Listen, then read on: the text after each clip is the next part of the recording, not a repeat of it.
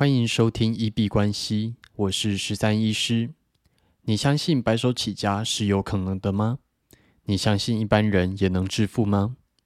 欢迎回到九十天赚一千万系列企划实进记录，在这里会分享每天的进度跟体悟。那今天在创业这个部分比较没有什么推进，那主要也是在让子弹飞了，那就是丢了 FB 广告之后。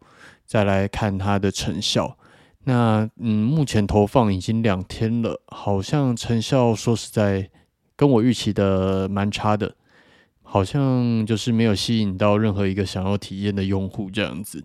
那不太确定是真的没有市场需求，还是呃广告的问题。那不过总之，FB 广告吸引客户这件事情可能要再修改，然后。可能嗯，找客户的方式，接下来要主动出击，再来想想办法吧。那这个成果说实在，稍微有一点点挫折，那也有一点点疲乏。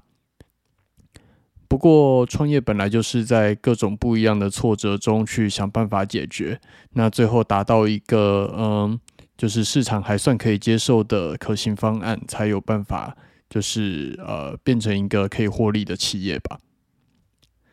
在挫折的时候，就会觉得说，其实因为我自己本业收入也还算蛮不错的，那呃，好好上班其实可能也 OK。那这个时候，呃，其实前几次很多次的计划都是因为这样子而放弃掉的。不过很庆幸这一次有这样子九十天挑战的记录，并且就是有向公众，就是之前提到的社会规约的部分。那就会在心里面想着自己一定要成功的决心。这个时候真的是觉得蛮需要有这样子的决心，才比较有办法坚持下去。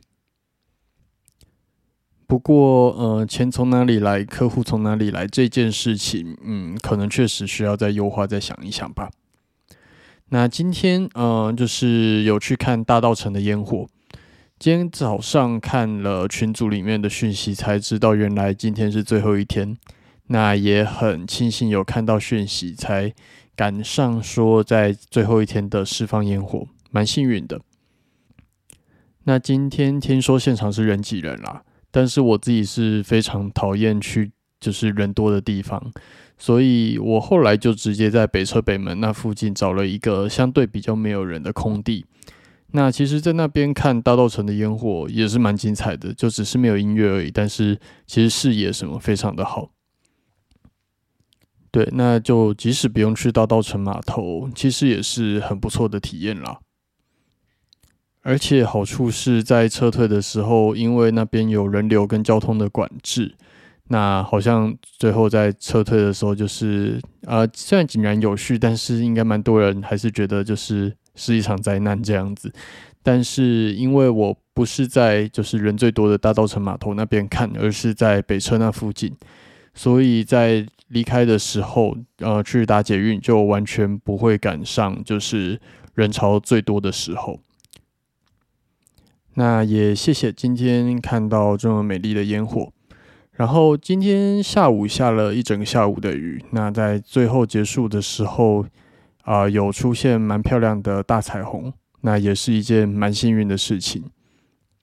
那也很感谢我的女友跟我说有彩虹，不然可能呃没有在那个时间点出门的话，就完全不会发现吧。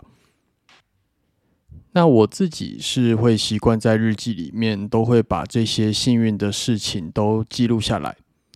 我自己蛮相信一件事情的，就是你的专注力放在哪里，那就会变成你的感受。如果你的专注力都放在不开心的事情上面的话，那其实你一整天的心情就会蛮不开心的。但是你如果把你幸运的事情都记下来，然后专注的记录这些事情，我的日记是就写幸运或者开心的事情了。那不开心的事情我就不会记上去。那你如果专注在幸运的事，久而久之，你就会觉得自己很幸运。那觉得自己很幸运，依照一些吸引力法则啊，或者是拥有正向心态的人，比较容易遇到幸运的事情。这些呃概念来说，久而久之，你也会相对变成一个比较幸运的人。那昨天半夜的时候，把《山道猴子》的两集都看完了。那嗯，真的是一部我觉得最近在 YouTube 上面的神剧啦，蛮鼓励大家都去看一看的。而且呃，好像大家看都会有截然不同的体悟。那呃，今天稍微就是看了一些相关的评论跟文章，然后也打算再重新把这些细节给重新的咀嚼过一次。那明天，对，本来说今天了，不过我们就明天再来好好的讨论一下《山道猴子》这部剧吧。那可能就是会从理财面、跟感情面，还有交通这些层面来稍微聊一聊。不过，如果会比较怕暴雷的网友，可能明天那集，呃，一百二十一集就稍微先跳过，也是 OK。等到你看完了这部剧再回来看。那如果是呃，其实没有很 care，然后就是被暴雷没差，或者是根本没打算看这部剧的，就敬请期待明天的集数喽。那我们今天就先聊到这边。那如果有任何想要留言或者交流的，都可以在 Instagram 或者 Twitter 的留言区留言，我看到就会做回复。那我们这集节目就先到这边。